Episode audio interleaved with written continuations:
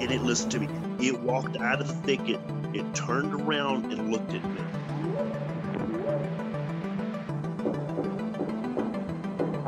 They looked up, and in this tree, there was a monkey man. And the monkey man jumped down out of the tree and started running away.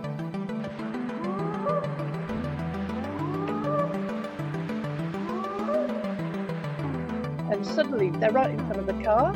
He slams on the brakes and manages to stop, and he's skidding because at like point, you know, um, gravelly.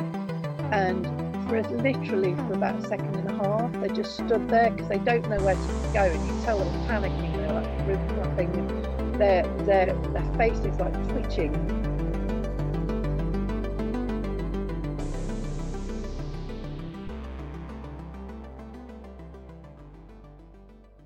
Welcome back to Bigfoot Society, a podcast where we focus on cryptids, the strange, and the unexplained of this world. If you've got a story or something weird to share, send an email over to me at bigfootsociety at gmail.com. And if you'd like to support this show, head on over to patreon.com forward slash the Bigfoot Society. And now, on with the show. All right, Bigfoot Society. We've got the pleasure of talking to a new friend on the phone tonight here. Uh, we've got uh, Jeff calling in, and uh, he is calling in to talk to us about some things that he has uh, experienced. Uh, how's it going, Jeff? Great. Thanks for having me. You got it. Yeah. Uh, believe ran into you over on Facebook, correct? Correct. Yep. All right. So uh, I'll let you go ahead and uh, I might ask you some questions along the way, but uh, I'll let you go ahead and uh, start where you'd like to, Jeff. Sure. Well, I'm a 49 year old, pretty average guy. I live in central New Hampshire. Um, I have my, been with my partner for 20 plus years. We have two two children together. I'm a carpenter, builder in the area. I ski, snowboard, bike, skateboard. I'm an avid solo hiker, strictly solo. I love history, anything Civil War, World War II, Vietnam, anything like that. Big, big buff. Love archaeology, uh, could be cryptozoology, of course anything weird, paranormal, ghosts. Just love it all. I've fallen down the rabbit hole, you know, pretty much of all of it. And I, I grew up in the southwestern New Hampshire in a small town called Marlborough, which uh, is a is a bit of a hot spot. Come to find out, over the years. But uh, recently, there has been a documentary that came out about the area, which has sparked my interest even more, you know, of course. But it started when I was, for me, the whole Bigfoot interest started when I was about four years old when my family went and saw the movie Sasquatch, Le- Legend of Bigfoot, at the drive-in in Keene, New Hampshire. And that really started it for me. I like was taken back by it all. You know, it really scared me. It was stuck with me through the years, and it was so vivid. It just took took a huge interest in it, and it wasn't but a year later, after I saw that movie, and I was a five year old, I was out wandering in the woods out past our local cemetery.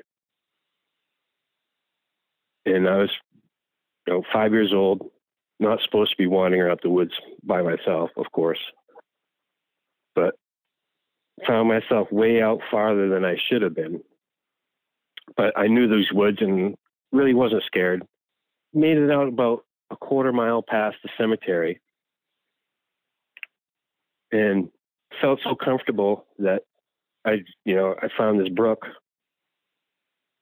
that I decided to take my shoes and socks off and soak my feet in the brook.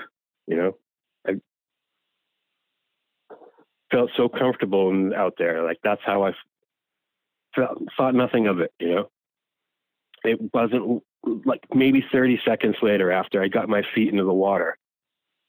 I was just overwhelmed with a feeling of dread and that I was going to die. It was just absolute fear, huge. Now that I look back now, it was like a huge anxiety attack. But whether it was, you know, me feeling that maybe I was a little lost out in the woods, but I wasn't because I knew exactly where I was. But this was something that stuck with me through the years. I threw my shoes and socks on as quick as I could. I didn't run. I walked out of there. I'd take two, three, two, three steps, look back, two, three steps, look back the whole way, all the way till I got to the cemetery. And that's when, when I hit the cemetery, I felt like, you know, I got in an open area. I got out of the woods. That's when I felt a little bit, you know, more comfortable and the fear started going away. But it really uh, stuck with me through the years that I felt driven out of the woods. You know, I I saw nothing, smelt nothing, but this this overwhelming fear that hit me, like I've never experienced it since. I, I really haven't. It's something that's stuck with me through the years, and uh, it being in Marlboro, the through the years I've uh, researched through the internet and stuff and come across that uh, old accounts from Marlboro of the Marlboro monkey and uh, from John Horgan actually, which I just listened to your, uh, your podcast with him. It was great. And uh, which I reached out to him a few years ago, and he was gracious enough to uh, share with me all of his files and stuff on that. It was excellent. Loved it. Can't thank him enough. But I could not shake that from me. It really stuck with me through the years, and and it it will not ever leave me. You know, it was something that was like the worst anxiety attack I've ever had. And I'm someone who suffers from anxiety and depression. And this is something that it I will never forget ever. I ran home as soon as I got you know out of out of the cemetery. I ran and got to my house, and I told nobody. I told nobody what I did out there because you know I was out in the woods. And I shouldn't have been out there, and they wouldn't have, you know, would never let me back out there again. You know, that's that's such a fascinating uh, story. Did you did you know anyone that has seen um, had a sighting of the Marlboro monkey? I'm just um, curious about that well, as well. Well, well, come to find out, you know, after years, my talked to my brother about it, and he's like, "Yeah." He knew of a couple of people in that same, not far from where I was, and he himself was growled at out hiking out there with his girlfriend. Really? He said it was like the deepest growl. It was like an earthquake. And so that's what he kind of shrugged it off because he didn't want to panic his girlfriend at the, t- at the time. And he just said how you know she was like, "What was that?" And he was like, "Oh, it's just like an earthquake or something," you know. And like he he knew it was no earthquake, and he said it was the loudest, deepest growl you could imagine, you know. Hmm. And that was not that was not a mile from where I was. Oh wow. Have Yeah, was Have you ever gone back to that uh, same spot again as an adult? Yeah, well, I was just out there last year. I took my family up to the cemetery because I grew up next to the cemetery. I drive by that house now and again to the house I grew up and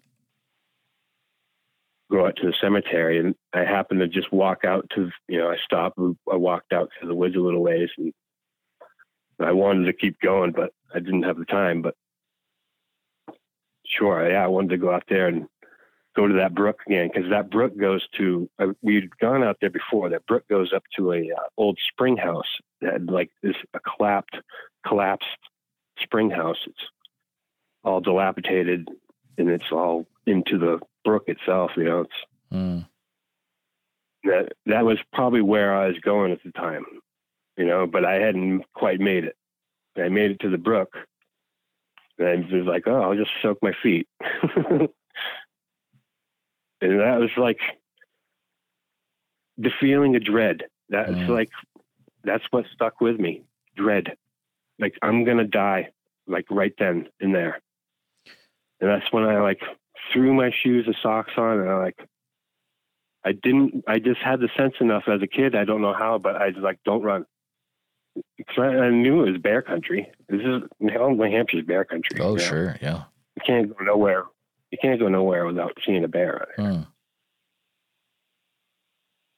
So I was like, I knew not to run for some reason. I was like smart enough. I like didn't run. I would, but I would take two, three steps look behind me. Two, three steps, look behind me. You know, like wasn't until like after I started researching in like 2003, 2004 that I like made the connection Mm. of like I could have been zapped. You know, like something could have totally. scared me out of there without me knowing it. You know. Wow. Hmm. Have you uh, ever reached out to the? Uh, you're talking about the Marlboro Monkey documentary, correct? Um, Correct. Did you have you ever uh, reached out to Carrick Saint Laurent as well? I actually met him Okay, cool. a couple of years ago. Good, good. And I uh, just didn't actually. I, he didn't ask me, you know, so I didn't. It was kind of a quick meeting, Hmm. but no, I I think he was probably in the midst of making it right then. I think he said. Yeah, would have would have been about that time, I think. But oh man, that's that's so so interesting. Yeah, John is John Horgan was such a cool guy to talk to. He's the nicest guy. Uh, Mhm. Could have talked to. I mean, I could have talked to him for another few hours about his UFO uh, investigations he did. We we barely got into that. That guy has been to every major UFO hotspot um, uh, over the last We, uh, thirty years. We have like everything in common as far as that stuff's concerned, you know. Like Yeah. Even hockey, you know, right. Yeah. The Bruins. UFOs. Yeah. Yeah, um, I love it all. The account he speaks of, that his report of his account of the uh, Marlboro monkey hmm. is in the is, is in the Marlboro quarry, and I've been there several times Just because I heard that report, you know, and I've been there, you know, just for fun to go in there before I even knew that. Too Sure. pretty neat place. Did you notice anything out of the ordinary when you were in there? No, Hmm. no, it's it's this is just old. It's an old stone quarry, you know. Yeah, uh, growing up in Northfield, uh, I wasn't into Bigfoot and stuff uh, as a kid or teenager enough to, you know, go looking and things like that. And so I find out now that it's actually, you know, it was close to a, a relatively big hotspot with the Marlboro monkey. It, just blew me away when I first found Right. that out from Carrick. But it's very cool for you guys. Um, It's pretty neat. There's once you get digging, there is some reports in the area in Marlboro, but they're like, you know, Class B, I believe. You know, stuff like that. if you ever hear Sounds. of any uh Bigfoot stuff from like the Northfield Mass, Winchester, New Hampshire area. You know that area? I'd be really interested if it ever comes across your plate. Just uh, hit me up. Not that area. Yeah, I've never seen I've anything. seen I, I've seen a footprint in uh, in Columbia, New Hampshire, and oh, cool. out Yeah. by uh, Colebrook. Yep, I know. But Colebrook's wild, dude. I've been up there a lot as a as a younger kid. It's uh, quite the area. Yeah, that was probably 2004ish. I Mm. I was out. Uh, we, me and a friend were fishing in a pond. He let me off to go so I could go uh, answer the call of nature. Mhm. but he left me. He dished me off on the. Uh, it's a snowmobile trail that comes off of the the, the lake right there, the pond. And uh, so I walked up the trail a little ways, and then in where the tracks, the snow snowmobile tracks, you know, were, were dug into the mud. Mm. There was a clear, definite footprint mashed right Oh, wow. into the ski track. Yeah, there's there's in this, you know, you know, I put all my fingers in the footprints, Okay. you know, and so it was smashed into the mud. So where if this was a bear footprint, the claws most certainly would have shown. There was Mm. just no way it could not have. You know, like it was like six inches down in the rut of the ski track, you know. Wow. and I put, you know, I'd put all my fingers in the foot track, and it was a good six feet plus wide. Crazy. It's huge, Hmm. and my buddy would not get out of the, the canoe to come look at it. He's like, nah, He that's all wouldn't. you. Like, you got to come look at this. It's like, nope, I'm Nope. staying right here. Like, That's funny, man. Good stuff. Good stuff. like, there's no way there's, uh, you know, somebody out here walking barefoot. It was Mhm. a rainy, cold weekend. wow. Like, there's no way, yeah. That's crazy. And it was, I there's no way it was a bear track. There was just no way. Late all winter, I've been seeing really crazy orbs, and that's the latest thing that I've been going through. Okay. I cannot explain. It's pretty wild. In um in Marlboro area or Keene or No, no, right, right in my in central New Hampshire where I live, oh wow. in Moultonboro. Crazy. Uh down I, close I to don't know what to make of that. I've, uh, well, some of them, most of them have been what I call like high flyers. Mm, They look to be, they look almost like a satellite, but they're not. They probably would guess like maybe in the five to ten thousand foot range. You know, in interesting. altitude. You know, Hmm. red, uh, the uh, rainbow orbs is what I call them. Really?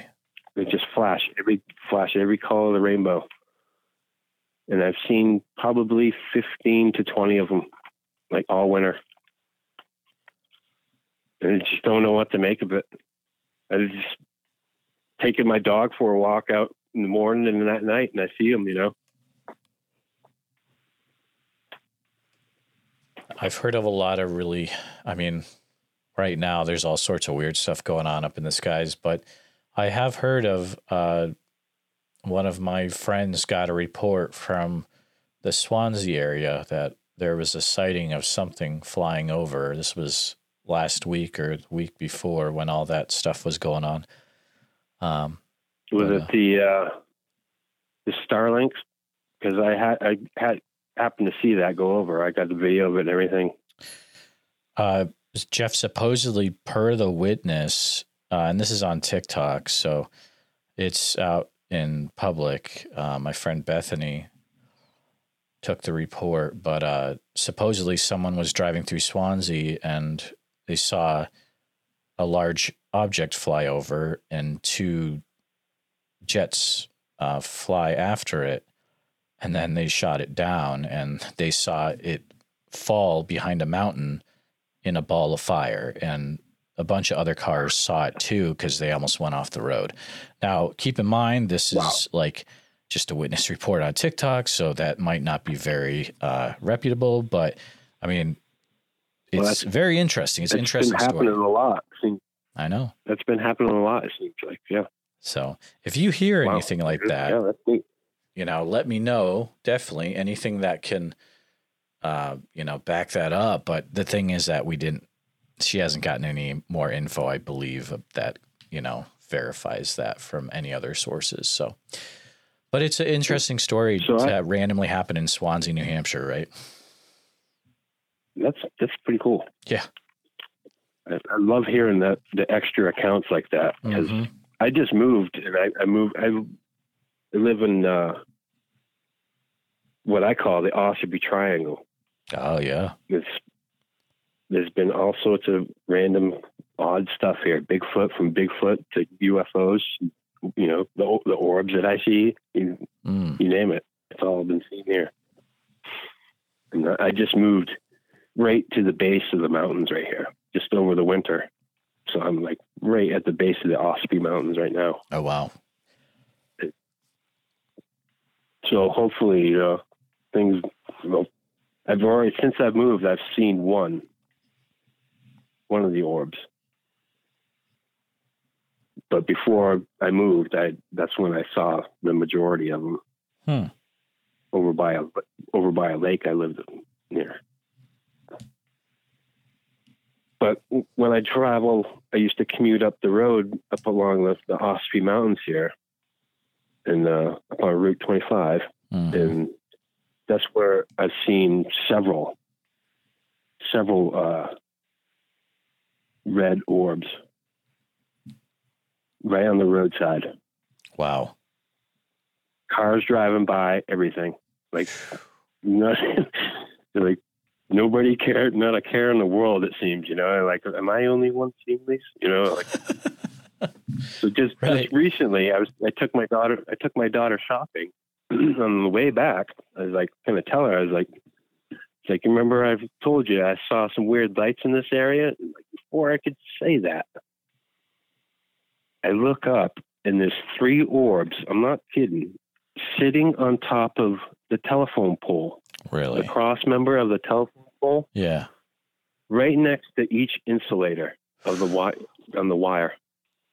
Wow. A red orb sitting like I thought they were Christmas lights at first because it was just before Christmas. It was just a couple days before Christmas, oh wow, and then I was like driving by and looking up at them, like, and I see them moving, and like those are not Christmas lights. I'm like, I'm like, my I had my daughter with me. I'm like, I'm not stopping. I cannot stop.